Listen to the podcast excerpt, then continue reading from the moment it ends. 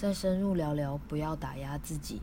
先从说话开始。遇到一位朋友，经常不小心把“对不起”挂在嘴边，即使他并没有做什么真正需要道歉的事。也有一位朋友，在一句话的开头会加上 “I don't know what I think”，哒哒哒，or “I don't know what I do”，哒哒哒。他在说话前就先审查了自己的想法，但是这个标准是从哪里来的呢？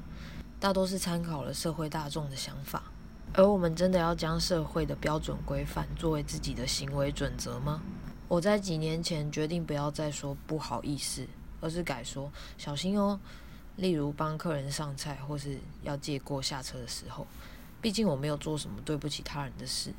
而改口之后呢，自信度感觉上升了。你不妨也试试看。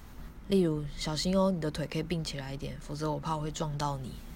不要打压自己，勇敢超脱框架去思考。才能看见目标，才能去到更远。